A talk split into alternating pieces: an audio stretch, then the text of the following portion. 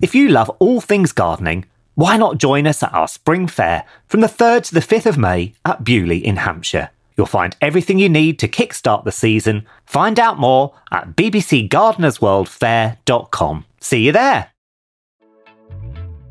This episode is brought to you by Rockstar Energy Drink. Be honest, are you procrastinating by listening to this podcast? It's okay. You just need Rockstar Focus. Choose from three delicious flavors, each crafted with ingredients for an ideal energy and mental boost, like Lion's Mane, 200 milligrams of caffeine and zero sugar. Visit rockstarenergy.com to learn more. At least 75 milligrams of caffeine has been shown to help improve attention. This episode is brought to you by Reese's Peanut Butter Cups. In breaking news, leading scientists worldwide are conducting experiments to determine if Reese's Peanut Butter Cups are the perfect combination of peanut butter and chocolate. However, it appears the study was inconclusive, as the scientists couldn't help but eat all the Reese's. Because when you want something sweet, you can't do better than Reese's. Find Reese's now at a store near you.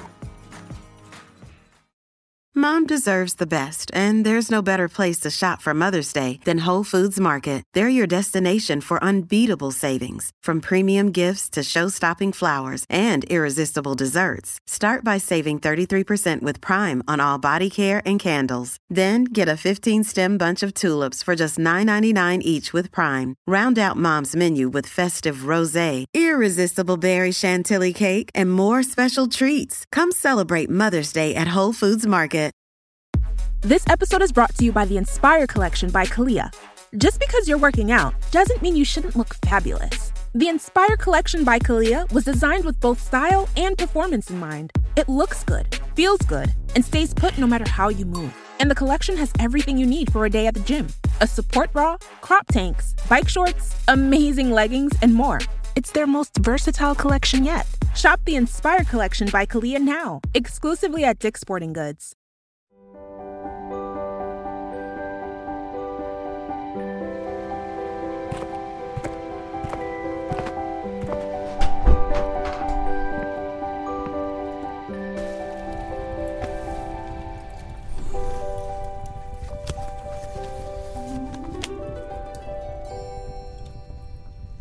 Hello and welcome to Tales from Titchmarsh, a wry look at life over the garden fence, with me, Alan Titchmarsh. This time, how to be a thrifty gardener. In the days when Geoff Hamilton used to present Gardener's World, I'd tease him mercilessly about his various economies. These range from glazing a cold frame with the thin polythene that covered a suit being returned from the dry cleaners, in itself a mystery, for I'm not sure that Geoff even possessed a suit, to making polytunnels out of the same stuff draped over wire coat hangers moulded into shape. The teasing was good natured, and if you stop to think about it, we all make similar economies while often being profligate in other areas.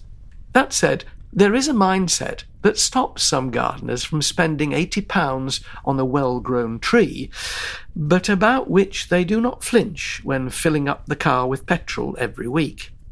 The tree, and the pleasure it brings, will far outlast the tank of petrol, and, moreover, it'll have a beneficial effect on the environment, unlike the carbon and exhaust emissions. Yet some people will still shake their heads at such costs, forgetting just how much loving care and time has gone into the growing of the tree by the nursery staff. Then there's the art of growing your own vegetables, a laudable endeavour if ever there was one. Just don't factor in your time, lest you should discover that a single pod of mange tout peas has cost you a fiver. What the heck, it tastes wonderful.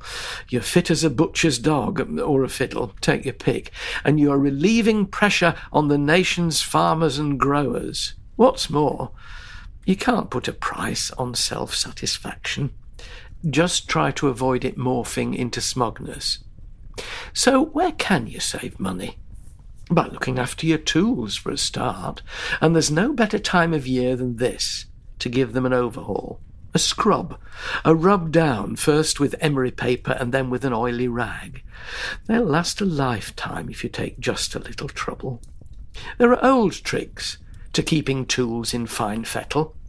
Years ago, the great plantsman Roy Lancaster, to drop another name, gave me a sawn off dessert spoon. I've had stranger presents, but seldom any that are more useful. Roy had taken a hacksaw and sawn off half the bowl of the spoon. It was a cheap one, not one from the family's silver canteen bequeathed by great Aunt Amelia. Then he hammered the remaining half of the spoon flat, drilled a hole at the top of the handle through which a loop of twine could be threaded so that the half spoon could be hung up in the potting shed instead of slipping down between a stack of seed trays and getting lost. For the last twenty years, I've used this as the best spade cleaner ever. It skims off wet mud or dry mud better than anything I know, and every time I use it, I have happy memories of a good mate. The modern technique of shining up your spade involves the use of crumpled up kitchen foil. Try it. Rub it over the spade blade and it brings it up a treat. Then you can buff it up with that oily rag, or use the age old technique known as the Ponica bucket. You'll find the term in no dictionary. It was coined by those from the last century who worked in private service as gardeners around the big house. The Ponica bucket was filled with sharp sand into which old sump oil had been poured. The two were mixed together to create an oily abrasive that had the double edged benefit of removing any further residue of earth and, at the same time, coating the spade, or hoe, or fork, or trowel with a thin layer of oil that would prevent rusting during those darker months when the tools are likely to get less wear. A small can of new engine oil mixed with sharp sand in an old bucket will make for an easier means of creating this relic of yesteryear. Ancient the idea may be, but it's as effective today as ever it was. There are some old gardening techniques that I'm not sad to see the back of. The routine spraying of roses, double digging on the vegetable patch, and painting a greenhouse with whitewash to shade it in summer but there are one or two I will happily retain. They're a pleasant link with the past, and have yet to be superseded. Now, go and find that dessert spoon